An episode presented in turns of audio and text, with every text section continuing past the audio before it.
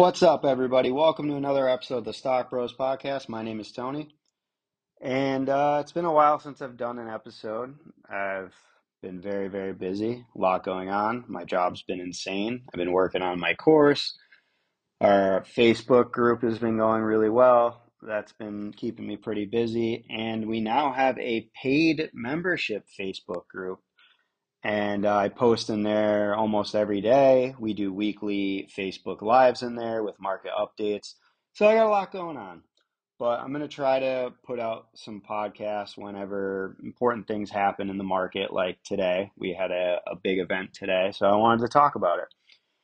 And uh, before I get into it, please remember to subscribe and check out my links in the episode description. My I'll have my link for Acorns if you want to get started with investing. It's one of the easiest apps, and you get five dollars if you use my referral. And I have my course on Udemy as well. So today was a big day. Today was the third straight increase in the federal fund interest rate.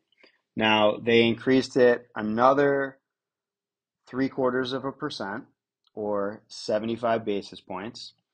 And the plan is to increase it every single month going into, until May of 2023. And it's going to end up somewhere around 5%. Now, that's pretty high, and um, it's been very low for the last decade. And what's going to happen is every time they increase that, it affects mortgages, it affects credit cards, it, it affects personal loans. And what it does is it makes borrowing money more expensive.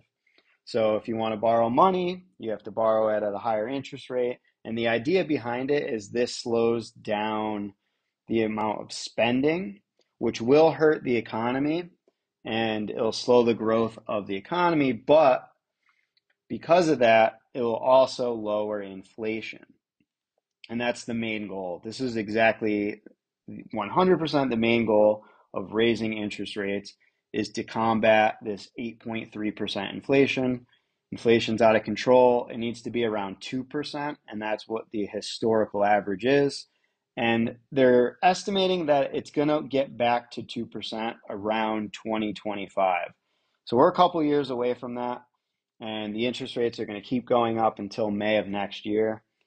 So you have to keep that in mind when you're investing. The market's probably going to continue to go down until next year. So just be wise with your money. I would say load up on cash. No one ever went broke having too much cash in the bank. And if you're down a lot on a certain position, on a good position, like something like Apple, Google, Microsoft, you know, all the usual suspects then it's probably a safe bet to average down. And this way you'll recover faster when the market gets back into a bull run. And I'm not going to lie, it could take 12 to 18 months from now because um, they're not even done with the interest rate increases. And to be honest, we're not even seeing a drop in inflation yet. So hopefully next month during the next Fed meeting and the next CPI reports, we'll see where inflation is. Hopefully it's lower than 8.3 and if it does come in lower, then they might start tapering off the the increases, maybe dropping them to a half of a percent or a quarter of a percent, and uh, we'll see what happens. But that's why the market dropped pretty significantly today, and that's why it's been dropping over the last couple weeks. We've had a really bad month of September. And historically, September is a bad month, anyways, even in bull markets. If you look at the last couple years of September, it's been really bad.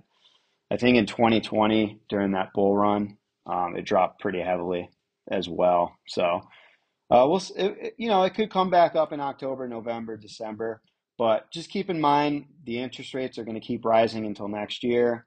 So, invest wisely, load up on cash until then, and prepare for you know, maybe a year, year and a half, two year recovery.